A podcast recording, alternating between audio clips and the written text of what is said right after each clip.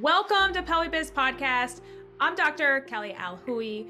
I've grown my pelvic health practice, orthopelvic physical therapy, and now I'm helping pelvic health professionals do the same. Each week, I give you the knowledge you need to grow your practice. Let's get into today's episode. We're going to talk about how when life gets overwhelming, what the heck to do. So, this is in personal life, business life, all the things. When all the things come together and they collide, what do we do? So here's some tips. Number one, this week to me has been a crazy week for me.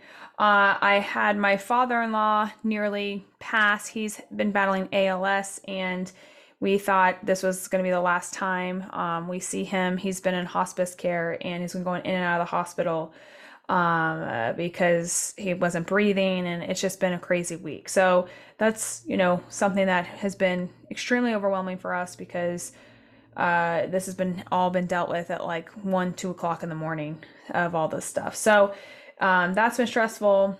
We also sold our rental property, and then we also put in a offer on a home in California. It got accepted, and then we decided to back out. Which I'll create another whole podcast on this later. It was our dream for the past five years to do that.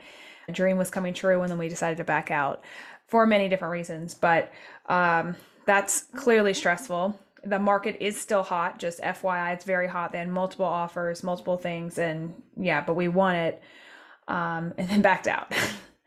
and then on top of that, I had a PT. She was supposed to start in three weeks, and now she can't because she didn't pass her board. So now we have to wait till September, and she has a full caseload. So now I got to figure out what am I going to do and how am I going to find someone to replace her within three weeks? And most of you know it takes about three months to have a pelvic floor therapist come into your practice. That's on average. So, all that being said, guys, that's just life for the moment. Um, all that being said, you got to take care of your health. You got to keep businesses running. You got to keep your life running, all the things. So here's what I've been doing, and I just want to give you guys some tips on when life gets overwhelming because most of you guys have this overwhelm, whether or not it's a family issue, a child issue, a uh, your personal life issue, a business issue, whatever it may be. All those coming together, it can be overwhelming, and I'm going to give you some tips and tricks of what I've been doing. So number one, always resort back to routine. In the morning, get my tea. And I never used to drink tea. Now I drink tea. It's something that's like warm and fuzzy. And I go sit on my balcony outside, let the sun hit me, and I just take some breaths. I do not touch my phone. It's honestly been the biggest game changer, allowing my phone not to be with me and just being able to think and process without distractions or problem solving at six o'clock in the morning when I wake up.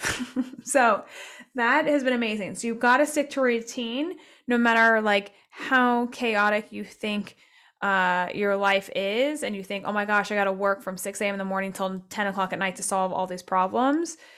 Yes, but if you do that, you will also burn yourself out very quickly. So, number one, stick to what fills your cup first thing in the morning. You have to give to yourself first. That is a must. Um, also, if you want to go for a walk, then like I go for a walk. So I make myself do that before I touch my phone. I almost not have this anxious energy, but I'm almost like, okay, I got to get to my phone because I know there's problems I got to solve. So let me do my self care and then I get to go solve all these problems. I don't know. Maybe I'm psycho, but I like solving problems every day. So uh, you got to get that in first. And it can be 20 minutes long, it can be an hour long, whatever you want. Then I always say pivot, don't panic. Pivot, don't panic. The biggest part of that is you've got to think. So instead of being like, okay, I got to do this, and then I got to do this, and then I got to do blah, blah, blah, and then you're thinking about all that in your head, and you'll get so overwhelmed you won't do anything. So instead, the next step is make a list. Write out what the problem is and put it in one whole column, like down a sheet, or put it in your note section on your phone. Every single problem. Problem number one is this. Problem number two is this. Problem number three is this. Okay. Then next to it, write out what the solution is. Think, This takes time. You've got to spend like an hour thinking, but only focus on that one problem that you have in front of you because you just wrote all your problems out. So there shouldn't be your mind racing like, oh yeah, I got to do this and then I got to do this and I got to do this. No, focus on that one problem. So for me, it's like, okay, I have three weeks to find a pelvic health PT. Good luck. so that's my brain's telling me. Okay. So now, what is the solution that I can do to find a pelvic health PT? Solution number one look up all uh, PT practices uh, and see who's employed there and start stalking them and seeing if anyone wants a job. Number two, contact a recruiter. Contacted three of those. Number what four am I on? Three or four? Uh, message anyone and everyone that I've interviewed in the past for a position and see if they're open to coming into clinic. Number five, look on LinkedIn who's in the area and who has pelvic PT next to their name. Number six, go on Facebook groups and see if anyone is looking for a job and post that you have a job opening. Number seven, post on your own social media on any platform that you have access to that you are hiring. Number eight, post on Indeed, ZipRecruiter, LinkedIn, all the things to find a pelvic health PT. So I'm literally coming up with the solution because I'm just focusing on one of the problems. Number 10 would be what, this is another thing, I'd write this down. What current resources do I have that can help me? So I have um, two part time uh, PTs. Can I put them in more hours? Yes, I can. So we're going to put them for more hours in the meantime and have them come on the schedule. Luckily, they're flexible. So we're going to do that. So um so that's solution number 2 solving solving the problem. And then number 3, what resources do I actually need? So I need a pelvic health PT. Okay, great. And then you just got to work through each problem. So that's my problem for PT. Now it's more settled in the fact of my mind is not racing, going, oh God, how am I going to find a PT? How am I going to find a PT? Oh my God, um, it's going to take me three months. I can't do this. No, I can because I just came up with a amazing plan of how I'm going to do that. And, and I'm just going to execute it. That's it. It's literally it. For my father in law, I really can't do much about that except just be there and provide him some support. Um, so there's not really necessarily a great outcome slash solution to that. Um, for reaching my dream in my house, we're just giving up on that for the moment right now. So there's not really a, something I need to do for that.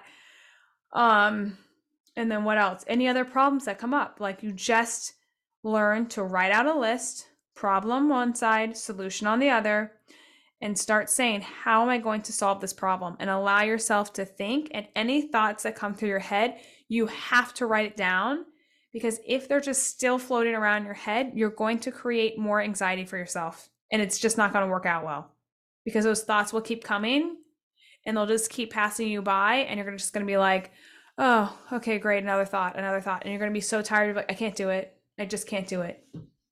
So let's just say I had to hire an admin too if I'm hiring an admin, same thing. I'm posting all over social media. I'm putting it on every job board. I'm asking my patients. I'm going through the same process. Okay. If I'm doing that while I'm trying to open up a clinic, okay, fine. If I need to open up a clinic, then what things do I need in the clinic? Make a list of that. Now, you don't have to get them all today, but what are the most important items that you then need to actually have your clinic function? The only thing you need to have your clinic function is lube, lotion, and a table. That's really it. So as long as you have that, you don't need the cute picture frame on the wall. You don't need the fancy pelvic model. Like you don't need that stuff.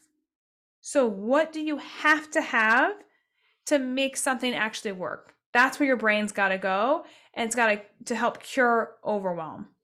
And I think like I said the biggest thing is just writing it down and checking it off the list because if it's not on the list, you won't get it done.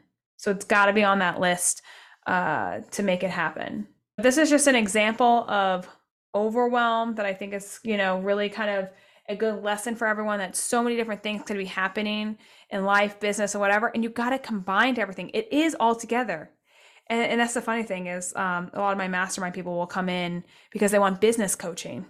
But the reality is it's lifestyle coaching. We talk about relationship things. We talk about business. We talk about diagnoses. We talk about patients. We talk about it all because guess what? It all falls under the same umbrella. And when life starts to get crazy, people start to freak out. But instead, pause, pivot, think. Pause, pivot, think. That's what you got to do. And when you can clear your mind to think, it's game over because you'll solve the problem and you'll solve it quick. So, lesson here is don't be overwhelmed. Make a list, a problem column, solution column. What are resources that you have right now that you can take and use to help solve some of those problems? You don't have those resources, what resources do you need? Okay, then who has those resources that you need? And once you figure out who has those resources that you need, start asking, start posting, start doing whatever, and trying to get those clients or patients or people or employees to come over to hang out with you. And then there goes the overwhelm because you just solved your own problem.